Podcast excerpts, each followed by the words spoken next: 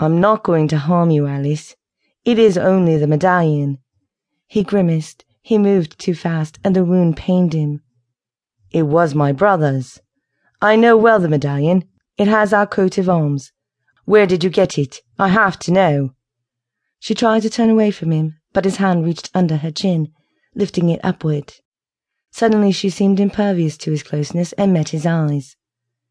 Lieutenant Roland gave it to me so his grandfather would know he had sent me. When he delivered me to Colonel Tolworthy, the colonel wasn't at Evermond. The lieutenant had no time to wait. He said he had to take care of his situation. He had promised my father he would make sure of my safety.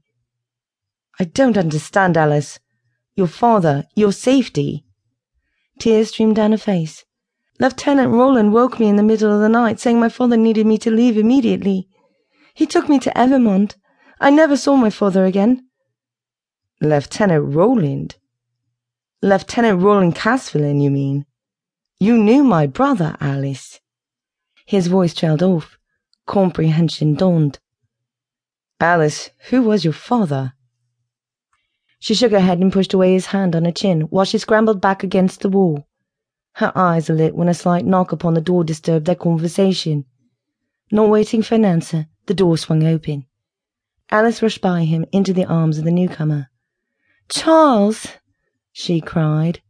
Julian recognized the man immediately.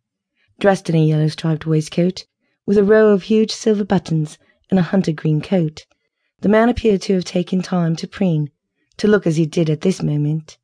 Julian's first thought was of a peacock with his tail feathers all plumed out. The man stood as tall as Julian, but slender, far slighter in frame, far less intimidating. What could be so bad, Moppet? I'm here now. Julian watched as Alyce's face warmed to the endearment. She buried her face in his shoulder. The man looked up from their embrace. Lord Casvelyn, I understand thanks are in order for protecting my girl. I had only received the message late last night.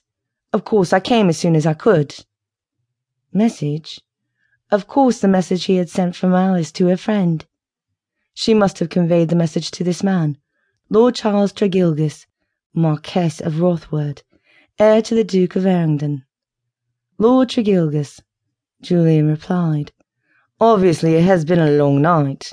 It is good to see Alyce has a friend, but I'm afraid we are waiting for the magistrate to relay our tale about last night's adventure. Then I'm escorting Miss Rufford to my grandfather, Colonel Tolworthy. Obviously.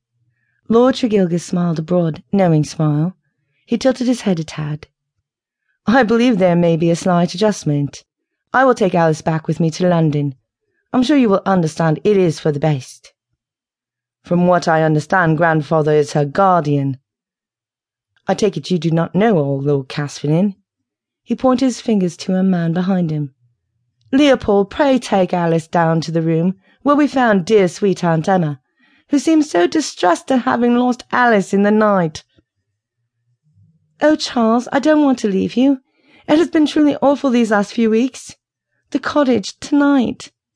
She glanced over at Julian. Her face flamed red. In truth, I owe Lord Casvelyn.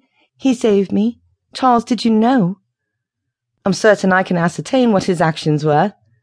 Charles bent down and kissed the top of her head. Now, do be good if you want to go with me. I have brought you a couple of travel gowns that are exquisite.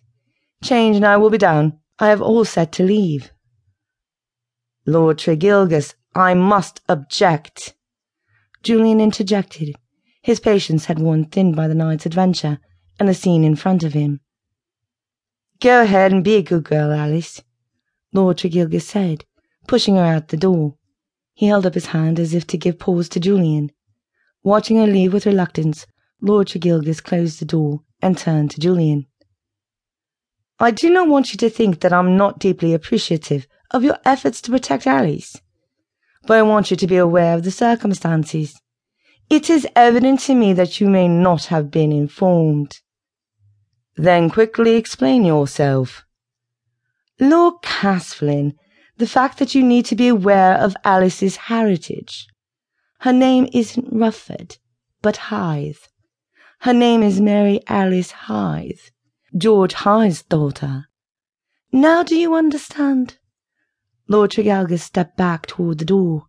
With his hand on the doorknob, he said, I assume you will not have any issue with me taking her into London now.